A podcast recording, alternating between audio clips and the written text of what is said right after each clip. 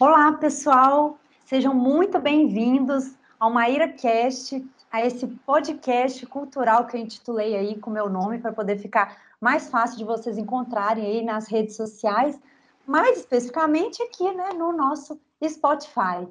Gente, antes de qualquer coisa, eu quero agradecer vocês que têm acompanhado aí todos os episódios e terem me dado aí os feedbacks de vocês. Agradecer o carinho, né, de quem está acompanhando aí o trabalho.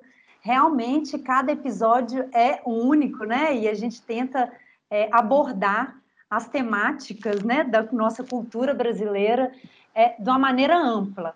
E você sabe que o foco aqui do nosso podcast é o patrimônio cultural. Então, fica aí a nossa dica para quem ainda não ouviu, né? Se você está chegando aí a primeira vez no episódio, fica aí à vontade, puxa sua cadeira e vem conversar aqui com a gente, porque hoje a conversa é longa. Porque eu tenho, assim, gente, a, eu, na verdade, eu fiquei, assim, maravilhada com a notícia, né, da, dele ter aceitado o meu convite. Para mim é uma honra receber esse convidado aqui, que, inclusive, antes de qualquer coisa, eu tenho que falar que ele estava na minha banca de mestrado do IFAM e que eu tenho um prazer de receber aqui e poder conversar com ele durante esses próximos minutos ou hora, não sei como será.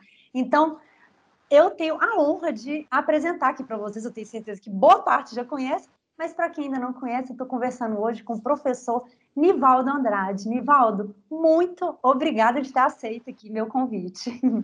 Obrigado, Maíra, a você pelo convite. É um prazer poder bater esse papo com você aí pelos próximos minutos ou hora. Enfim, é uma honra e um prazer. Obrigado pelo convite. Obrigada a você, Nivaldo. E olha, eu vou te falar. Eu tenho trazido, conversado né, com vários profissionais aqui, é, boa parte deles arquitetos e urbanistas, que tem, a gente tem tentado se debruçar, né, sempre, né, debruçar, refletir, é, entender um pouco mais sobre o nosso campo né, do patrimônio cultural. E você que tem aí uma vasta experiência, atuação na área, queria muito assim conversar com você. A primeira pergunta já iniciando assim, conta para a gente como que foi, né, chegar nesse nessa atuação, né, do patrimônio cultural que é vasta, que é muito rica, intensa aí que você tem. Conta um pouco para a gente da sua trajetória, por favor. Ah, Maíra, é longa a história, vamos lá. Eu sempre gostei de história, né? Mesmo antes de pensar em estudar arquitetura, eu sempre me interessei por história e, e por pelo passado, por entender as coisas de, antigas, digamos assim. Sempre me interessei por isso. Uhum. E quando eu fiz arquitetura, eu não sabia exatamente que caminho seguir, eu não sabia o que era restauro, eu não tinha nem grandes referências de arquitetura na minha formação. Eu não tinha parentes arquitetos é, próximos. Uhum. É. Embora morasse numa casa que foi projetada por um arquiteto que depois eu vinha saber, que era um arquiteto razoavelmente conhecido, professor da universidade, e, e tinha outros parentes que tinham casas de Assis Reis, de Newton Dória, que eram oh. arquitetos que depois eu vinha a conhecer e admirar.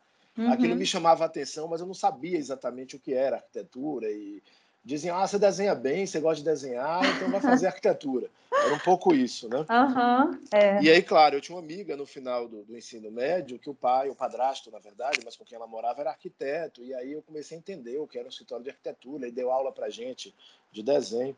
E fui me interessando por arquitetura. E dentro da faculdade, eh, eu resolvi que eu ia estagiar em todas as áreas que eu pudesse para escolher o que é que eu ia trabalhar. Então, eu fiz curso de paisagismo, estagiei é, em, em, repartição pública, na área de meio ambiente, é, estagiei em escritório de arquitetura, de vários tipos, enfim, trabalhei um pouco em todas as áreas para experimentar, uhum. informática aplicada à arquitetura, e logo no início eu tive a oportunidade de ser bolsista de iniciação científica da professora Odete Dourado, que eu acabei sendo bolsista dela a graduação inteira, eu fui cinco anos, oh. consecutivos, né? Eu fiz a graduação em sete anos e demorei um pouquinho, porque eu fiz intercâmbio, depois eu vou falar sobre isso.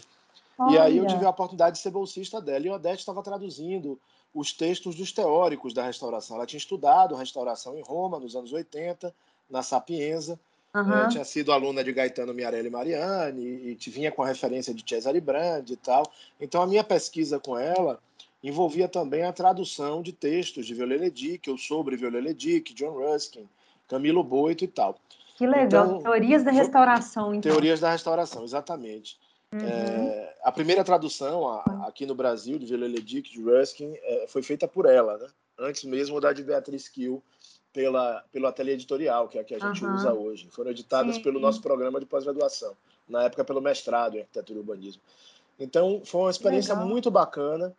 E eu resolvi então que ia fazer intercâmbio. Depois apareceu essa coisa de intercâmbio, que não era muito comum, mas começou a ser comum na Universidade Federal nesse momento.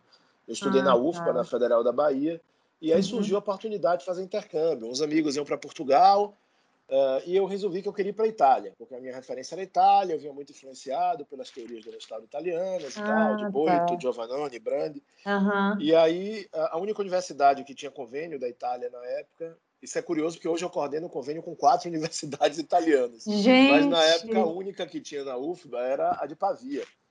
Que eu não sabia, mas era a única. Era a única que a UFBA ah. tinha convênio na época. Aham, né? sim. E Pavia era um curso absolutamente novo, que não era nem de arquitetura exatamente, era de Sim. engenharia da construção, arquitetura, engenharia edilícia, uhum. arquitetura, que era um curso novo criado em função da Convenção de Bolonha, da possibilidade de ter uma formação Sei. em todos os países da Europa comum. Então eu fui para Pavia, que é a universidade das mais antigas da Europa, da Idade Média, de 1300 e alguma coisa, mas o curso uhum. de arquitetura mesmo era novo e quase não tinha disciplina de restauração. O foco era muito na construção. É, mas aí Pavia ficar 30 quilômetros de Milão, eu tive a oportunidade, nos anos 2000, eu já estava no quinto ou sexto ano, quinto ano de faculdade, eu já tinha cursado todas as disciplinas aqui na Bahia, eu, eu fui mesmo pesquisar em Milão de teoria da restauração com o professor Nadeu Bellini, que é um dos grandes nomes da teoria da pura conservação, né, no Politécnico uhum. Milão.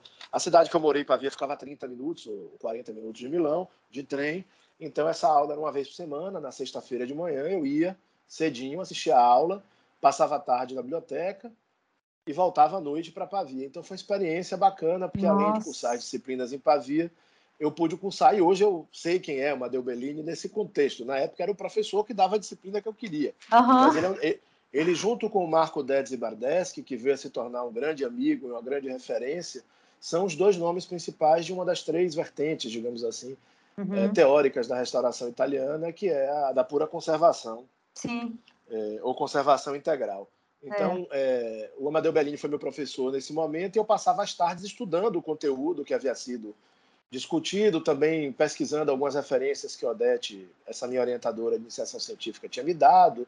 Aí eu ia ler os textos de, dos teóricos todos, da, da geração de Brand, o Roberto Pani, o Renato Bonelli, a Liliana Grassi. Nossa. Temos uma mulher também restauradora importantíssima nesse momento, uhum. pouca gente conhece no Brasil, mas que restaurou o Ospedale Maggiore de Milão, que foi destruído uhum. na Segunda Guerra, e que é uma restauração importantíssima. Foi Liliana Grassi que fez, que era professora de restauro do Politécnico de Milão. Mas essa era uma geração que já tinha morrido, que já estava muito idosa, eu não conheci essas uhum, pessoas, tá. eu ia estudar. Uhum. E aí eu resolvi que era isso que eu queria. Então, quando eu terminei a, a graduação, eu trabalhava no escritório de arquitetura, fui estagiário e colaborador desse escritório por muitos anos, um escritório que não tinha atuação muito nessa área, fazer projetos de desenho urbano, de é, planos urbanísticos, projetos de arquitetura, mas não atuava nessa área. Eu resolvi que era isso que eu queria fazer. Então, assim que eu me formei. Quando você eu, voltou, eu... né? Você fala. Isso, quando, quando eu voltei, uhum. eu descobri que era aquilo que eu queria. Eu aproveitei, certo. claro, para viajar o norte da Itália toda, era tudo muito perto. Ai, então, eu viajei praticamente todas as cidades históricas que existem no norte da Itália. É, Gênova, ah. Turim, Veneza, Bergamo, Brecha, tudo que você puder imaginar que está ali perto. Verona, uhum. Padova, Vicenza, enfim. E no final eu fiz uma viagem de um mês até a Sicília, que eu não, não, não tinha tido a oportunidade de conhecer. Uhum. Então foi, foi, um período de formação importante, assim, de autodidatismo, num certo sentido, mas uhum. uma informação muito importante para mim. Eu li muita coisa, tive acesso a muita informação que eu não teria de outro modo. E aí eu já voltei já para me formar, demorei ainda um ano e pouco para me formar, mas já escolhi um tema ligado ao patrimônio, meu trabalho final de graduação foi uma intervenção na região do Pilar, que fica na Cidade Baixa, aqui em Salvador, a área tombada uhum. pelo IFAM. Hoje, na época, não era. Um pedaço fazia parte do histórico, mas o resto não era tombado, hoje é. Uhum. E resolvi que ia trabalhar com isso. E aí surgiram alguns convites. Um para para colaborar com a professora Estezilda Berenstein como, como colaborador no ateliê de projeto dela, que era um ateliê do quarto ano que trabalhava com intervenção no patrimônio. Esther ah. foi da ah. minha banca, do TFG, que foi orientada por Odete. Entrei no mestrado para fazer uma pesquisa sobre intervenção é, arquitetônica no patrimônio, que virou a minha dissertação de mestrado, orientada por Esther Zilda. E uhum. fui trabalhar no IFAM. Na, na, época, coincidentemente, foi quando o Gil virou ministro da Cultura. Da Cultura. Uhum. E um ex-professor da faculdade, Maurício Chagas, que hoje é professor novamente. É, eu não conhecia ele, mas um amigo em comum, que hoje é meu sócio, Alexandre Prisco, que era, era amigo dele, tinha uhum. sido aluno dele, era amigo dele, indicou meu nome. E eu fui contratado pelo Monumenta para dar apoio ao IFAM na Bahia. Maurício assumiu a diretoria do DEPAN, em Brasília, quando Maria Elisa Costa assumiu a presidência do IFAM, no início do governo Lula, com Gil.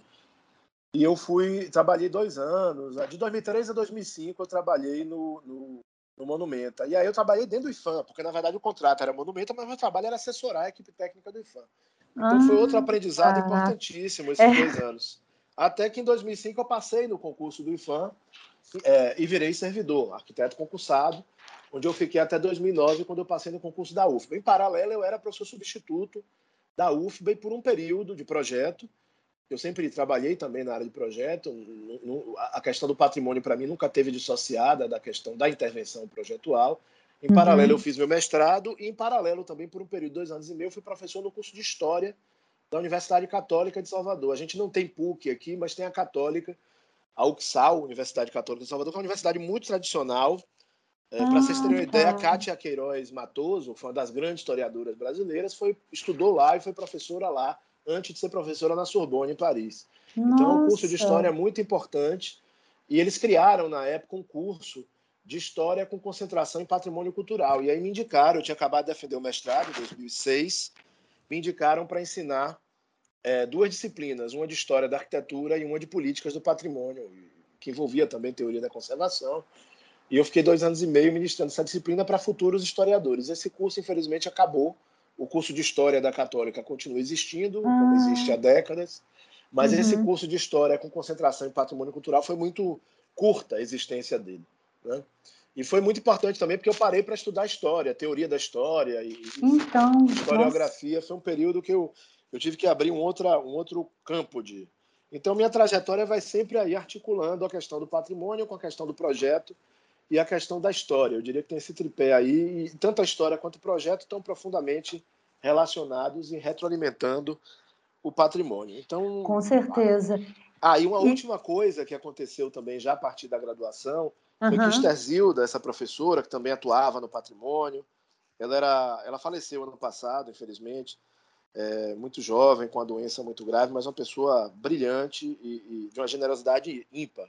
Uhum. Esther era esposa do professor Paulo Armindo, que também é uma referência na área, é, e Esther assinou, foi ela que assinou o convênio com a Universidade de Pavia. Então ela começou a organizar anualmente uns workshops de projeto, que um ano acontecia aqui, no outro acontecia em Pavia, no outro em Santiago do Chile, teve um ano que foi em Cabo Verde, uh, organizado por Cabo Verde com Coimbra, e eu passei a participar dessa rede. Eu participei por mais de 10 anos dessa rede, a gente organizou três seminários aqui na Bahia, mas fizemos vários outros em outros lugares. Então era muito bacana, porque a gente juntava uh, 15 estudantes, 10 estudantes da UFBA, mais alguns professores, sob a batuta de Esther, juntava com outros grupos de outras universidades, cinco uhum. ou seis universidades de vários países, e durante 15 dias a gente ficava morando numa cidade, projetando, fazendo um projeto gente para o centro histórico dessa cidade. Então, que aqui legal. em Salvador foram três edições no centro histórico, e a gente participou de dois ou três em Cagliari, na Sardenha, na Universidade de Cagliari, de dois ou três. Eu participei de dois, mas acho que o Sté participou de três em Santiago do Chile. Uhum. Teve um em Cabo Verde, teve em Roma um também. Enfim, foram várias edições desse workshop, que foi bem foi uma formação importante também. Isso durou quanto tempo? É... O primeiro seminário desse que eu participei, eu ainda era estudante da graduação, foi em 2001, hum, em tá. Salvador. Tá. Esté começou a participar em 99 no Chile em 2000, ela participou em, em Pavia. Eu estava morando em Pavia, foi quando eu fiz o intercâmbio. Ah, mas eu não, eu não participei desse porque eu já tinha combinado uma viagem com minha namorada da época, não deu para conciliar. E depois, em 2001, nós organizamos aqui. Em 2002, eu me formei. E a partir de 2002, eu participei até 2010 como professor. Nossa! Né? Então, foram 10 anos, 11, 12 anos constante. Mais recentemente, teve um ou outro que nós organizamos. Eu organizei um em 2019 é, na Universidade de Roma. Isso. É, Já não era essa rede, isso foi uma rede ah. com o mesmo grupo de professores e estudantes. Assim, uhum. vários como eu começaram como estudantes e terminaram como professores, mas mais recentemente eu organizei em 2019 com a professora Simona Salvo, da Universidade de Roma, da Sapienza, uhum. e com uhum. Cláudio Varanholi, da Universidade de Pescara, que são parceiros nossos da UFBA em várias iniciativas, nós organizamos uhum. um workshop é, no segundo semestre de 2019 sobre a Ladeira da Misericórdia, para intervir no projeto de Lina Bard e no resto da ladeira.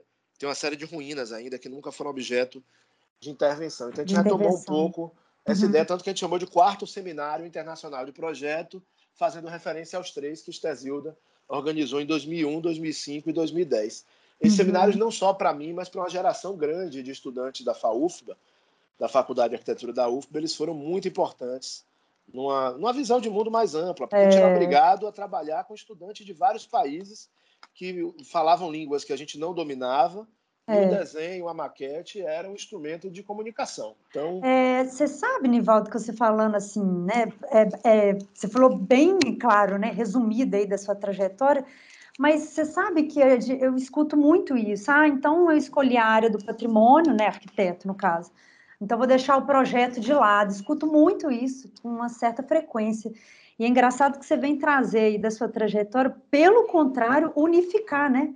Essa Exato. intervenção projetual juntamente com todos esse, esse olhar, né? Que o campo do patrimônio ele faz você ter essa visão mais ampla, né?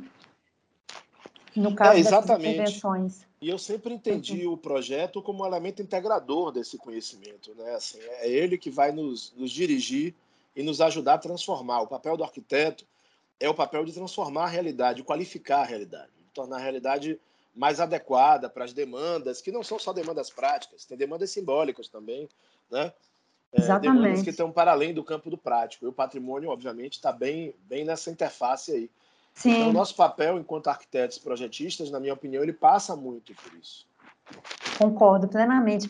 E deixa eu te perguntar, Nivaldo, a arquitetura moderna ela entra onde aí na sua nessa Pois é, a arquitetura moderna entra em paralelo. Eu, eu, sempre me interessei pela arquitetura moderna. É. Uhum. É, é, a, a, época da minha graduação coincide com a fundação do Docomomo no Brasil. O Docomomo Explica foi fundado. Um isso. Nivaldo, para a gente, um pouco antes. O Docomomo assim, foi fundado na Holanda em 88 por dois professores hum. e arquitetos. Na verdade, não são nem professores, são arquitetos prof...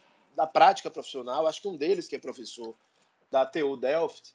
Mas eles tinham restaurado o sanatório de Hilversum, né? Em, em, o sanatório de Zonnestraat. Uhum. Em, em Hilversum, na Holanda que foi um marco das restaurações modernas e tal, e criaram todo um movimento para preservar o sanatório, que é um marco da arquitetura sanatorial dos anos 20, do início dos anos final dos 20 ou início dos 30, não lembro agora.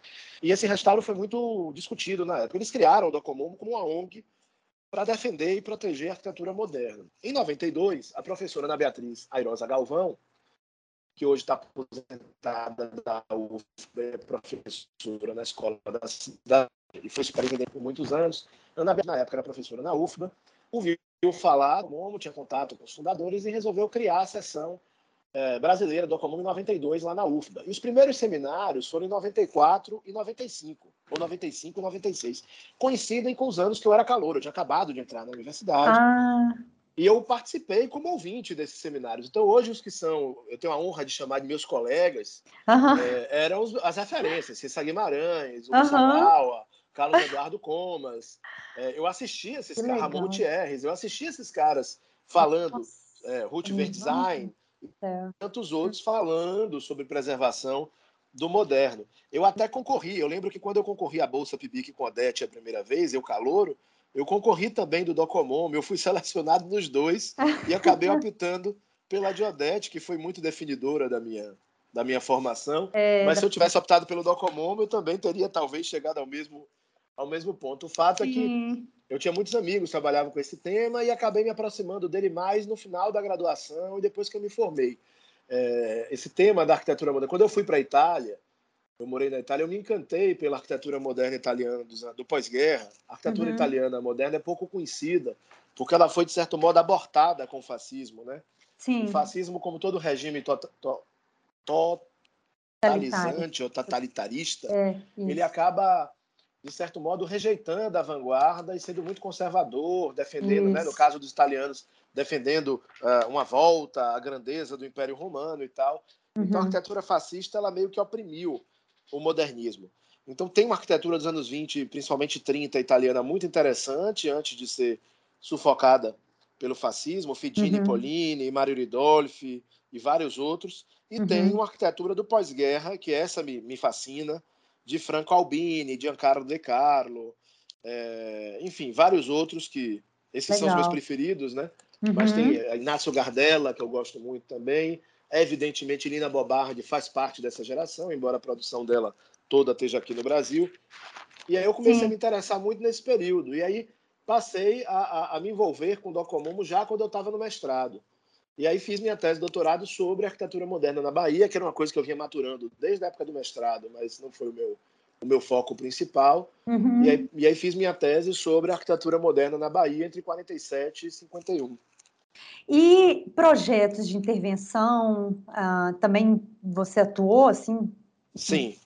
Eu sempre me interessei por projetos, sempre trabalhei com projeto, mas uhum. fui atuar mais com projetos nos últimos anos. Né? Na época que eu trabalhava no IFAM, até por uma questão ética, que eu não uhum. poderia projetar e analisar os meus projetos. Né? É, é, os, os, poucos projetos que eu fiz na época do IFAM, eu fiz como servidor do IFAM, para o próprio uhum. IFAM, sem remuneração, como servidor é, do IFAM. Mas não chegaram Entendi. a ser executados praticamente nenhum.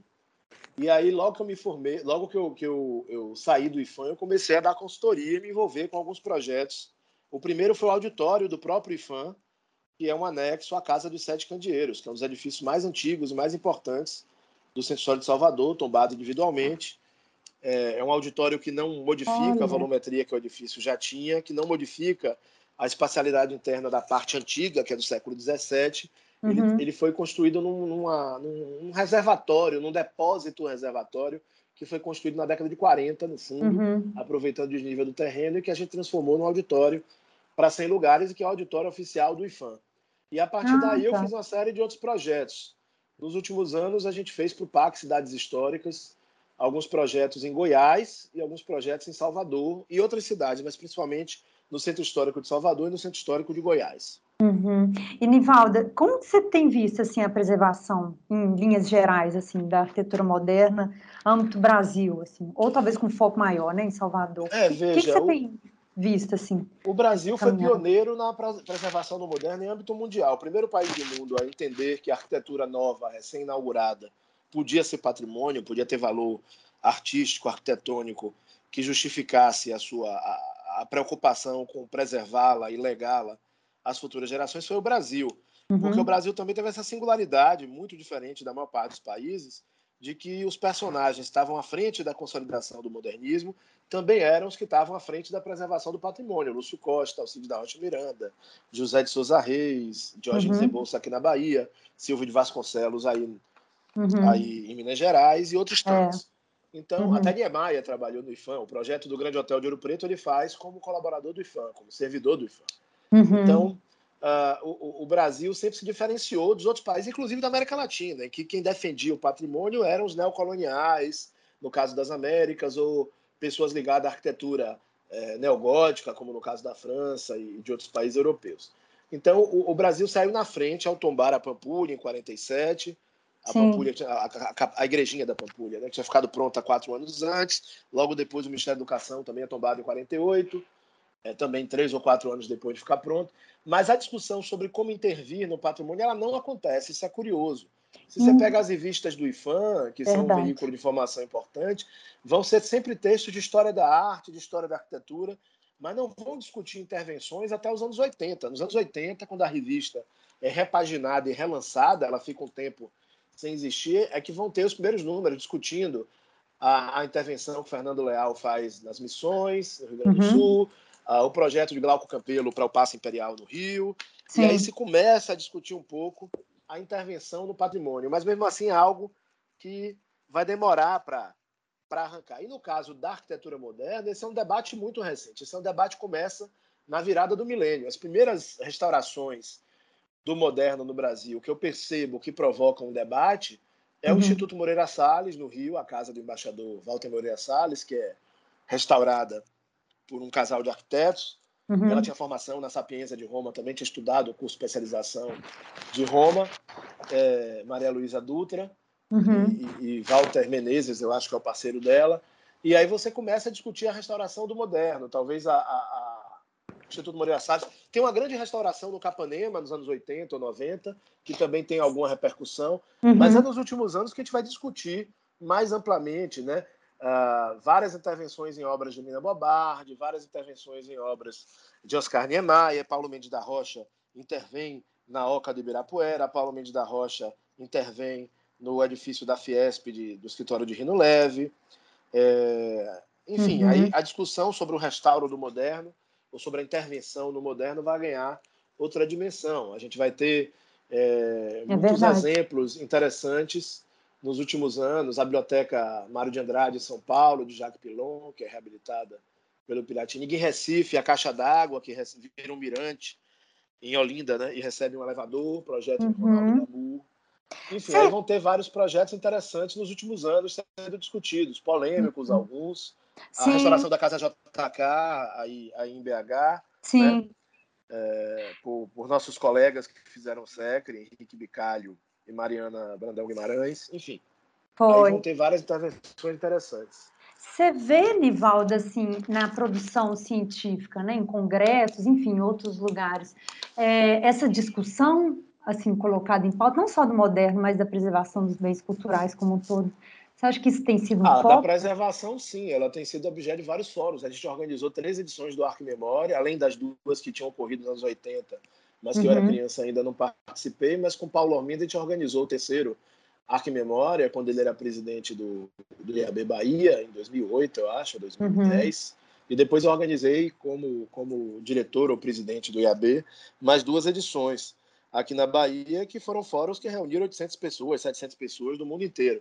Então, uhum. esse debate existe. O do moderno é mais incipiente. Os seminários do Ocomomo, que acontecem a cada dois anos desde a década de 90, e que eu citei mais cedo, eles, embora Docomomo seja documentação e conservação do movimento moderno, por muitas décadas, o foco esteve quase que exclusivamente na documentação. Então, os seminários é... do Ocomomo eram 99%, 90% de trabalhos, de debates sobre pesquisas historiográficas no campo do, do moderno, sobre pesquisas sobre arquitetura moderna, uhum. a documentação da arquitetura moderna e um ou outro trabalho perdido sobre a restauração ou intervenção no moderno. Eu lembro que nessas primeiras edições dos seminários do Ocomom foram poucos trabalhos. A, a própria Maria Luísa Dutra apresentou, ela e Walter Menezes, um trabalho sobre a restauração da Casa do Embaixador Walter Moreira Salles, para virar Instituto Moreira Salles. Sim, Teve um também do, do, do, Raposo, esqueci o primeiro nome dele, que fez o restauro uh, do edifício de Luiz Nunes, o antigo pavilhão de óbitos da Faculdade de Medicina do Recife, que hoje é a sede do IAB Pernambuco.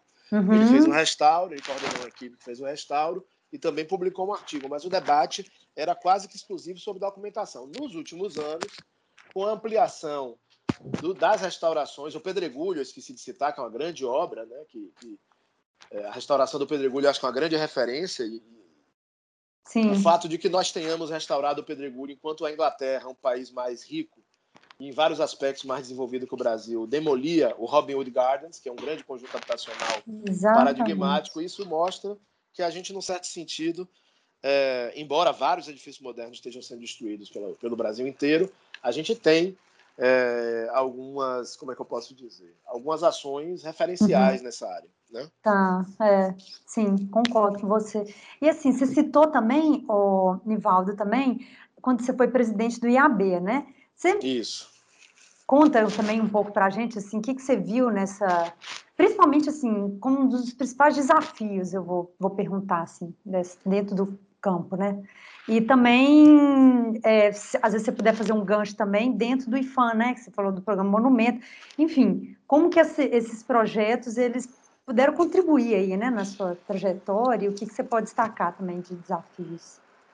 Olha, o IAB é uma outra escola, né? No IAB eu aprendi mais sobre política urbana e planejamento urbano do que eu aprendi no mestrado e doutorado em urbanismo que eu fiz, né? Eu fiz o, uhum.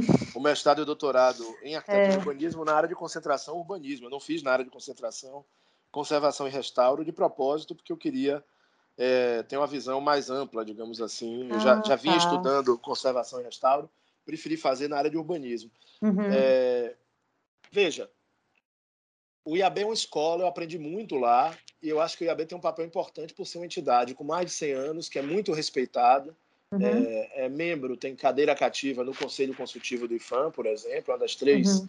das quatro instituições, né, junto com o ICOMOS Brasil, com a Sociedade de Arqueologia e com a Associação Brasileira de Antropologia, que tem cadeira cativa no, no Conselho. Uhum. Então, é, o IAB é hiper respeitado, além de todos os conselhos estaduais de patrimônio, municipais de patrimônio, que ele participa do Brasil. Então, é, eu descobri recentemente, eu não sabia, que a delegação brasileira do, do Congresso de Veneza de 64, onde foi aprovada a Carta de Veneza, foi articulada pelo IAB. Eu nem sabia disso. Você oh. ter uma ideia do papel do IAB. Né? Os brasileiros que foram para lá foram chancelados pelo IFAM, mas quem uhum. organizou foi o IAB. Tanto que o relato da, da, da missão Olha. é feito pelo representante do IAB, que era Giancarlo Gasperini, que é outra surpresa. Giancarlo Gasperini, que a gente conhece pela produção para o mercado imobiliário, era Sim. um jovem arquiteto e talvez por ser italiano de origem, é, foi enviado como, como líder ou como uhum. relator, dessa, relator desse grupo, que envolvia também o presidente do IAB da época e outras lideranças. Uhum. Mas veja, é, o IAB tem tido um papel importante. O Arco em Memória é, tem sido um fórum, a gente realizou o último em 2017, quando o IFAM completou 80 anos. A comemoração oficial dos 80 anos do IFAM aconteceu dentro do Arco em Memória, no Teatro Castro Alves, aqui em Salvador. E ele tem sido um fórum importantíssimo nesse debate sobre o patrimônio, porque ele junta os técnicos dos órgãos de patrimônio com os profissionais liberais, com os acadêmicos, e faz um debate que é mais amplo do que os eventos acadêmicos que acabam se restringindo ao público da, da academia, aos, aos pesquisadores. Pesquisadores, né? É. é. Uhum. Então o IAB tem esse papel e tem uma dimensão política também. Né? O IAB fundou em 2019 o Fórum de Entidades em Defesa do Patrimônio Cultural, frente ao desmonte e ao aparelhamento pelo qual o IFAM vem passando nos Sim. últimos anos, desde o início do governo Bolsonaro. Na verdade, começa no governo Temer, mas acelera-se com o governo Bolsonaro. É, o, o, o fórum foi criado, hoje são 25 ou 26 entidades, nacionais de todas as profissões, arqueólogos, antropólogos, historiadores, museólogos, historiadores uhum. da arte, sociólogos, uhum. reunidos num fórum que eu coordenei nos dois primeiros anos. Eu fui fundador e coordenei de 19 a 21, até o ano passado, uhum. uh, estabelecendo uma série de debates, fazendo manifestações e cobrando das autoridades respeito a esse patrimônio que é o IFAM. O IFAM em si, em si próprio é um patrimônio que a gente precisa cuidar e zelar. E desde uhum. 2014 eu represento, junto com Cessa Guimarães, o IAB no, no Conselho Consultivo do IFAM.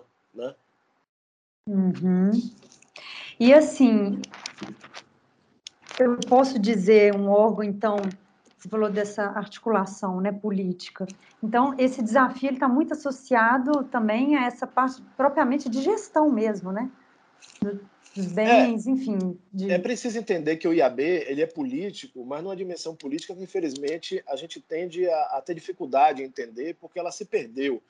Ah, não é a política partidária. É, o IAB entendi. não pode assumir a política. É uma política é, na defesa de alguns ideais, uhum. dentre eles a preservação do patrimônio, e que ele está no Conselho justamente porque o IFAM entende historicamente que o IAB pode contribuir para zelar pela preservação do patrimônio. Então, é essa dimensão política que está fundamentada no, no, no, conhecimento técnico altamente especializado. Uhum. A gente precisa entender qual é o papel também dos arquitetos na preservação do patrimônio, né? que é uma, uma, a preservação do patrimônio é um campo de atuação é, interdisciplinar, multidisciplinar, mas que os arquitetos têm um papel fundamental que, por exemplo, no reuso do patrimônio, se não tiver um arquiteto que tem capacidade de compreender o, potencial, os valores culturais daquele bem, mas ao mesmo tempo entender até onde ele pode ser alterado e transformado para atender às demandas contemporâneas. Só o arquiteto, é o único profissional que tem qualificação e formação para fazer esse tipo de avaliação. Qualquer outro profissional, ele vai incorrer em equívocos, porque ele não tem noção de escala, ou ele tem noção de escala até, como engenheiros têm, mas não tem uma percepção clara da, dos valores culturais. A nossa formação, ela permite, com um pé nas artes, um pé nas ciências sociais e um pé é nas ciências exatas, uhum. ela permite que a gente enxergue o monumento de uma forma mais holística. Embora a gente, às vezes, tenha uma, uma dificuldade de compreender alguns valores, arquitetos em geral têm alguma dificuldade, muitas vezes, de compreender os valores imateriais, né? e somos criticados por isso com razão, mas do ponto de vista é, da transformação, da, da, capacidade, digamos assim, de transformação do monumento, do bem protegido, os arquitetos têm essa capacidade que só, só essa categoria profissional é, é possui. Sim. Então, é nesse sentido que eu acho que os arquitetos também podem contribuir, além da questão da gestão, né? A gente tem muitos arquitetos com larga experiência. Aí em Minas, às vezes, vários foram diretores do IEFA, né? Uhum. É, o próprio Fábio Cassalade, é, enfim, vários colegas que, que, Vanessa Brasileiro, vários Jurema Machado, foi presidente do IFAM também, vários colegas com experiência em gestão aqui na Bahia, Márcia Santana, Sim. que tem formação em arquitetura e que ocuparam cargos e têm larga experiência na gestão do patrimônio. Leonardo Castriota também aí, que ocupou cargos na prefeitura. Sim, sim. E assim, Nivaldo, dentro de tudo isso que você trouxe aqui para a gente, é, alguns exemplos né, de, de, de, algumas aplicações assim, relacionadas a algumas ações, é, trabalhos que você tenha feito, é, você consegue destacar aqui algum de cabeça assim, que você lembre? é, de algumas ações assim inovadoras dentro da, da política né, de preservação, é, seja em algum órgão público, até, enfim, na, na academia. Tem exemplos Olha, assim? Eu, eu não gosto de ser autorreferente, não, porque eu acho que é muito cabotino, mas já que você está insistindo, eu, eu acho que eu citei, que não, eu citei agora favor, é uma experiência interessante. Eu, eu, eu tenho amigos de outros países que quando entenderam o que era o fórum, disseram, mas isso seria impossível no meu país, as profissões não conversam.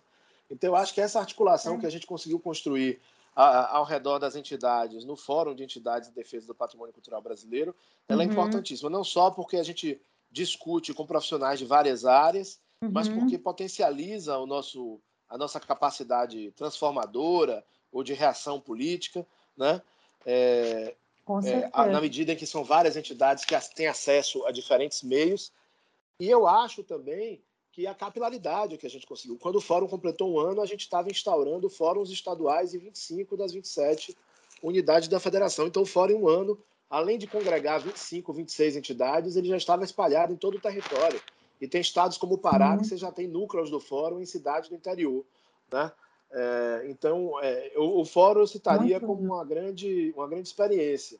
Eu acho que uma outra coisa que eu, que eu contribuí, que eu acho que pode ter sido uhum. importante, é a minha tese de doutorado, que foi publicada em 2019, Arquitetura Moderna na Bahia, 1947-51, que ganhou o prêmio da ANPARC, da Associação Nacional de Pesquisa e Pós-Graduação em Arquitetura e Urbanismo, de melhor obra autoral do, do biênio, né, 19 e 20, publicada entre 19 e 20 e que, que é, eu resgato um pouco o contexto da arquitetura produzida na Bahia no governo de Otávio Mangabeira, entre 47 e 51, uhum. que não aparece na historiografia e que eu demonstro que ela teve uma importância tão grande ou maior do que outras que comparecem na historiografia.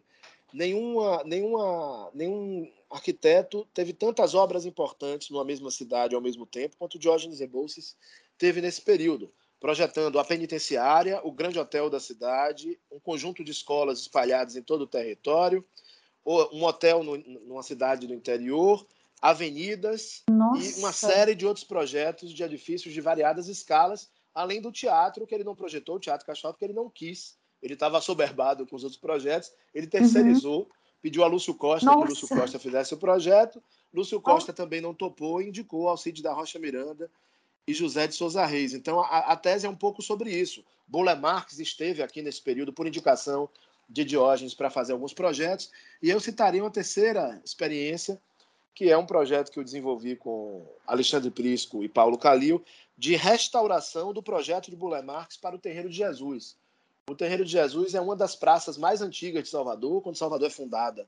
Ela é uma das praças mais importantes da cidade, onde está a catedral atualmente, né? na época uhum. não era uhum. catedral, era colégio dos jesuítas, e onde estão várias outras igrejas e monumentos importantes. Essa praça teve muitas feições diferentes ao longo do tempo, até uhum. que Boulé Marx, na década de, na virada de 40 para 50, nesse período que eu estudei na tese, ele é convidado pelo prefeito, por indicação de Diógenes Rebouças, para projetar três praças em Salvador. A única que é executada a intervenção dele é o Terreiro de Jesus, uhum. mas essa praça estava muito detonada.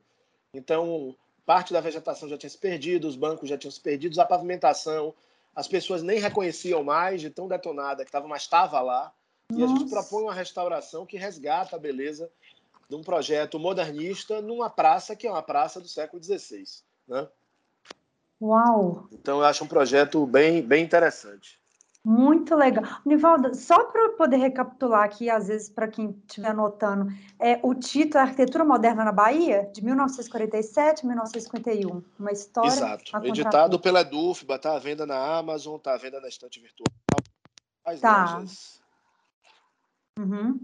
Tá, então, para quem quiser anotar aí, gente, Arquitetura Moderna na Bahia, 1947 a 1951. É uma caixinha com cinco livros. O primeiro livro eu faço essa análise da historiografia, o lugar da Bahia na história da arquitetura moderna brasileira. Então, eu mostro que a Bahia foi sempre omitida, se fala sempre do, da, da escola carioca, depois vai se falar da escola paulista.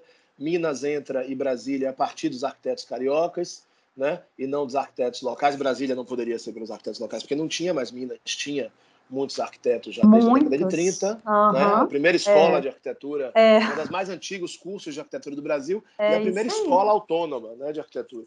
É, mas a Bahia não aparece.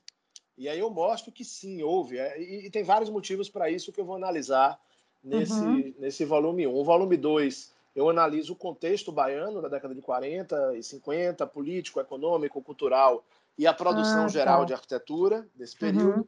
E os volumes 3, 4 e 5 são dedicados a obras específicas. O 3 ao conjunto de escolas que Diógenes projeta para Anísio Teixeira, que era o secretário de Educação da Bahia na época, uhum. sendo a principal a Escola Parque, que vira referência no Brasil inteiro. Os céus que Marta Suplicy fez há 20 anos em São Paulo uhum. são inspirados na Escola Parque de 70 anos atrás. Olha né? aí. Claramente é, inspirados. Não sou eu que estou dizendo, não. Uhum. São os caras que inventaram o céu, André é. Alexandre Dalijaikov, que escrevem demonstrando que a referência é a Escola Parque da Bahia. Tá vendo? Uh, os CIEPs de, de Niemeyer, os SIACs de Lelé, e Darcy Ribeiro, os, uhum. os CIEPs de Niemeyer e Darcy Ribeiro, os SIACs de Lelé, todos eles são inspirados na Escola Parque da Bahia. E, e o volume 4 é sobre o Teatro Castro Alves, não o projeto que existe, Uau. que foi executado, que existe hoje, mas o projeto original e as mudanças. E o volume 5 é sobre os dois hotéis que Diógenes projeta, o Hotel da Bahia, em Salvador, e o Hotel Paulo Afonso, que fica no sertão da Bahia. Então, é, esses três últimos volumes, eles são teses dentro da tese uhum. sobre obras específicas que buscam demonstrar a qualidade, a relevância e a importância da arquitetura que foi produzida na Bahia nesse período. Excelente. Fica na, disponível na Amazon em qual outro lugar? Na estante virtual e na livraria da Dufba aqui em Salvador. Mas pela internet eu sei que está na Amazon e na estante virtual. Então já fica aí a dica, ouvintes. É, Nivaldo, olha só. Então, a gente, bom, a gente caminhou em vários assuntos aqui, e eu queria te perguntar o seguinte: é, em relação ao campo, basicamente, assim, do patrimônio cultural, você trouxe, você trouxe inúmeras possibilidades aqui, foi, foi muito bacana da gente é, entender aí toda essa caminhada, e principalmente com esse foco, né, na arquitetura moderna. E para quem está começando agora, né, profissional, seja ele arquiteto ou não, historiador, antropólogo, enfim, como é que é o passo a passo, se existe, né, passo a passo, é, o que, que, você acha que esse profissional tem que buscar, ler, o que, que, que você, óbvio, né, além dessa literatura trouxe, toda, né, que você trouxe aqui, essas outras referências, e autores, né, que você mencionou também na sua fala, mas o que, que você acha, assim, quais são os diferenciais para esse profissional que está aí entrando agora Olha, e que, ai, eu amo patrimônio, e aí? Que que eu acho que vai para é, estudar sempre, mestrado, estudar pra... muito, uhum. estudar, estudar, estudar, estudar, e, e, estudar não significa necessariamente fazer uma pós-graduação, você pode ser autodidata, procurar ler as coisas, mas é claro que uma pós-graduação ajuda. Então a gente tem cursos de pós-graduação na área, temos os mestrados profissionais, né, o mais antigo é o SECRE na UFBA, do qual eu sou professor, onde eu coordeno o ateliê de projeto, que foi fundado em São Paulo em 74, mas que desde 81 está aqui na UFBA, e que é para arquitetos e engenheiros civis no campo da conservação e restauração de edificações, e que o produto final não é uma dissertação acadêmica, é um projeto de intervenção, ou a proposta de normas para um bem tombado, para um sítio tombado, mas é um, uma proposta de intervenção, ou quem quer ir mais, quem está mais no campo da pesquisa e dos estudos, pode, do estudo tombamento e, e da salvaguarda e das políticas de preservação, pode fazer um mestrado acadêmico, que também temos vários, na UFBA, na USP, na UFRJ, na UFMG, Temos uhum. pós-graduações no Pará, na Federal do Pará, temos uma muito importante, no Rio Grande do uhum. Sul, temos mestrados e doutorados nessa área. Eu acho que não parar de estudar nunca. Eu não parei de estudar nunca. Eu formei em 2002, comecei o mestrado poucos meses depois, no início de 2003. Formei em agosto de 2002. Em fevereiro ou março de 2003 eu já estava no mestrado e fiz a seleção do doutorado enquanto estava no mestrado. E, enfim, mesmo depois do doutorado, a gente não para de estudar nunca. A gente está sempre aprendendo, lendo e estudando. É verdade, atualizando, né? Porque muda, né, Nivaldo? Hoje a gente está fazendo. E na graduação, né? Uma dica, Maíra, é buscar estagiar é, nos lugares mais diferentes. Então, no órgão de patrimônio, no uhum. escritório que faça projetos ou inventários ou outras ações no uhum. campo da salvaguarda, no canteiro de obra de restauração. Eu mesmo não gosto de obra, não gosto. Acho importante, reconheço a importância, uhum. mas não, não, não, é minha praia. Né? Tenho muitos amigos mas você estagiou nessa... Mas estagiei, achei fundamental. Meu primeiro emprego, minha primeira atividade no IFAM, aquela para a qual eu fui contratada pelo Monumento, era para fiscalizar a obra de restauração. Nossa! Eu aprendi muito, pra, muito. Para você que não gostava, então aprendeu. Né? Muito, é, então, exatamente. Né? Aprendi muito, muito. Que legal. Então, assim, mesmo que você acha que não gosta, vai lá e faz uma experiência, porque vai te ajudar na sua atuação profissional futura, mesmo que você vá para o campo oposto dentro da área do patrimônio, aquilo lhe será útil. Então, é essa verdade. é a dica Concordo que eu deixei viajar. Todo o dinheiro que eu ganhava eu juntava para viajar e comprar livro. Aliás, até hoje é isso que eu faço. Porque é, que dica maravilhosa! É um aprendizado também, né? Você conhece outras realidades e ao viajar eu fazia roteiros antes do que eu queria visitar, é, enfim, até de livros sobre patrimônio que eu podia encontrar e que eu queria comprar para ler e coisas que eu baixava antes. Hoje a internet facilita muito, né? Facilita Quando eu comecei muito. a fazer isso, mas não tinha como... internet. Mas como que era esse roteiro, Nivaldo? Não, peraí. Não, um parênteses. Como que era esse roteiro? Você pegava o mapa e. Não, por exemplo. Cenas, agora é tudo mais fácil. Pela... Agora é tudo mais fácil. Então, Quando eu morava na Itália, eu dizia: ah, esse fim de semana eu vou a Gênova. Ah. Aí eu ia na biblioteca da faculdade, não tinha internet ainda. Quer dizer, internet ah. tinha, mas engatinhava. É. Isso era 2000. Então eu ia na ah. biblioteca da faculdade, pegava de guia de arquitetura de Gênova, um arquiteto que eu já tinha ouvido falar que fez projetos em Gênova, Inácio Gardella. O que é que Inácio Gardella fez em Gênova? Ah, fez a sede da Faculdade de ah. Arquitetura, fez é, o Teatro Carlo Felice e fez uhum. não sei o quê. Ah, mas eu ouvi falar que Renzo Piano também fez um projeto. Uhum. Aí pegava o livro de Renzo Piano e ia lá ver o que, é que ele fez. E eu listava, pegava o endereço e chegava lá, não tinha internet, eu pegava um mapa, ia no posto de informação turística e me diziam onde ficavam aquelas coisas. Hoje é mais fácil, você entra no Google Maps e uhum. você faz lá o roteiro. Mas eu não sou tão organizado assim de fazer o roteiro bonitinho no mapa, não. Eu faço a lista do que eu quero visitar, pesquiso ah, os horários de abertura, no caso de edifícios de museus, edifícios públicos. No caso uhum. de outras obras que é mais difícil, eu faço contato prévio, me, me apresento. Uhum. E aí eu organizo por bairro e vou ajeitando. Eu não gosto de nada muito amarrado. É, na medida que os dias vão passando na viagem, eu vou pensando, ah, amanhã eu vou ver isso, isso e isso. Ah, isso aqui fica tá. perto. De noite eu chego no hotel e, e organizo o que eu vou fazer no outro dia. Mas as viagens, mesmo que você não faça nada sistemático assim, elas são uma oportunidade muito grande de conhecer outras realidades, outras culturas, outras formas de lidar com o patrimônio. Concordo. Você acha que, assim, pegando uma brecha nessa fala sua, que o turismo cultural, né, que eles têm tanto, né, enfim, defendido e, e tecido, né, sobre essas informações, você acha que esse turismo cultural ele, ele pode ser um, um eixo para explorar, enfim, um, um, pouco esse campo também do patrimônio? É, sem sombra de dúvida. O problema é que a gente, quando pensa em turismo, pensa sempre no turismo de massa. O turismo de massa é o é. oposto de tudo isso que eu estou falando. A pessoa não se prepara, entra no ônibus com um guia que mastiga tudo para ela, explica a ela o que é aquilo, e dez minutos depois, ou no dia seguinte, quando ela está em outro lugar, ela já esqueceu tudo. Né? Exato. Então é, é, completamente diferente. Assim, eu nunca viajei de excursão, eu às vezes não reservo hotel, deixo para escolher o hotel quando chego no lugar. Já me dei mal por isso. Né? É, às vezes viajo sem saber, por exemplo, eu, eu, sempre vou em missões de trabalho na Itália e às vezes tem um domingo livre no meio. Eu trabalho a semana inteira, até no sábado tem um domingo livre. Eu não planejo nada, na hora eu resolvo pego um ah, trem e vou em algum tá. lugar ver alguma coisa que me interessa no campo do patrimônio, que eu posso usar nas aulas depois, intervenções, ah, que eu vi tá. referências em algum livro, em algum uhum. site. É, mas isso é o oposto do turismo, do turismo de massa. O turismo de massa é, é fast food, é para consumo imediato e se deixar uhum. muito tempo fora da geladeira apodrece. Né? E isso aqui é um turismo de imersão, de conhecimento, é um turismo cultural mais complexo. Você acha Mas que é o nome isso, poderia ser outro, então, Onivaldo? Talvez essa terminologia não, eu, turismo. É, eu acho que é um turismo arquitetônico. No meu caso, é um turismo é. arquitetônico, não é, não é, é mais específico do que o cultural. O cultural envolve outros é. temas que me interessam, gastronomia. Sim. Eu gosto de, de, experimentar as comidas do local e tal, mas não é o meu foco principal. Né? Entendi. Entendi. Agora, Onivalda, isso que você falou, dessa, voltando um pouquinho dessas experiências, né, assim, no campo da graduação, isso é muito interessante.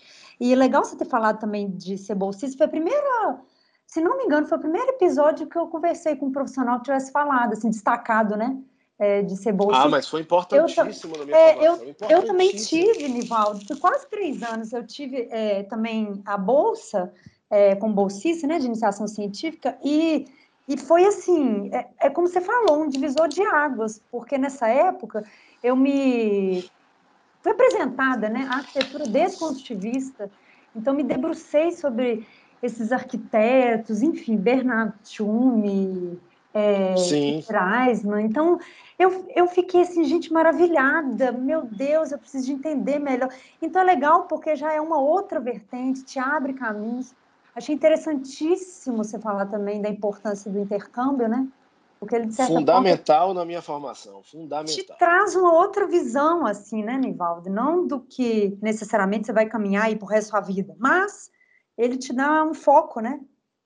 Então. É, e, e, e é para você experimentar. É, é, de pesquisa que eu gosto, foi ali que eu descobri porque, veja, eu adorava ler quando eu era criança, eu adorava estudar as coisas, entender as coisas, mas não sabia que aquilo podia ser uma profissão, porque o que me era oferecido como possibilidade de profissão, mesmo arquiteto, eram coisas muito pragmáticas: arquitetura, engenharia civil, direito, medicina, é, é. E, e eu, eu, descobri que eu podia ser pesquisador. Eu tinha pessoas que faziam pesquisa. A vida delas era fazer pesquisa, era passar a vida enfurnadas em livros, lendo e escrevendo, lendo e escrevendo.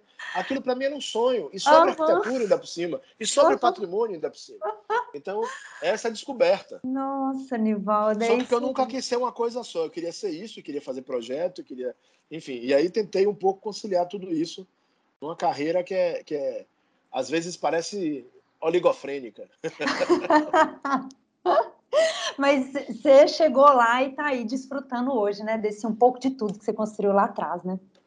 Muito legal. É, ralando, né? Como, como todos nós, como é, todos os arquitetos e, é profissionais da educação também. É, e hoje você está como professor, né? Assim, acho que a gente só não falou do, de atualmente, né? Então, atualmente você é professor, né? Na, falou também no, do SEC, né? Isso. Isso, eu sou professor da Faculdade de Arquitetura da UFB, atualmente estou como coordenador do programa de pós-graduação em Arquitetura e Urbanismo, o PPGAL, que uhum. é o uhum. mestrado acadêmico e doutorado, mas eu também sou vinculado ao mestrado profissional em Conservação e Restauração de Monumentos e Sítios Urbanos e Núcleos Históricos, que é o SECRE, uhum. é, no qual eu coordeno o Ateliê 3, que é o ateliê de projeto. Ah, tá. Ah, legal. É, então tá aí mesmo, né, Nivaldo? Um pouquinho de tudo. É. Dessa caminhada sua. Muito legal. Nossa, olha para você ver, já demos aí quase, já passamos né, 50 minutos aqui de bate-papo. Nivalda, eu tô assim, realmente encantada aqui com a nossa conversa, realmente dá vontade de estender um pouco mais, mas acredito que do, de acordo com o nosso roteiro aqui, a gente cumpriu tudo, né? Eu falo sempre com o pessoal que eu tenho um, um nortezinho, né, do que perguntar para para os convidados e na minha que, minhas questões aqui estão todas respondidas. Te agradeço demais, ah, assim, né, a oportunidade de estar aqui a gente debatendo, né, nessa tarde uh, sobre essas questões do patrimônio.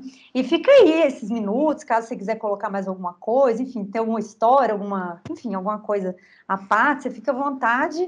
E já te agradeço demais aí pela sua atenção e principalmente carinho, né, com o projeto, de ter aceitado aqui, de conversar não, com a não gente. Tenho, não tenho mais nada a dizer, só agradecer, dizer que foi um prazer, que pode, pode contar comigo. Qualquer iniciativa, e essa é uma delas importantes, é, ligada à difusão do, do debate, do conhecimento e das reflexões sobre o patrimônio, eu acho que ela é sempre louvável. Então, é isso. Agradecer o convite, dizer que foi um prazer participar. Eu que agradeço, Nivaldo. Muito obrigada. Gente, até o próximo episódio. Obrigada, Nivaldo. Até mais. Valeu, Maíra. Um abraço. Tchau. Abraço. Tchau, tchau.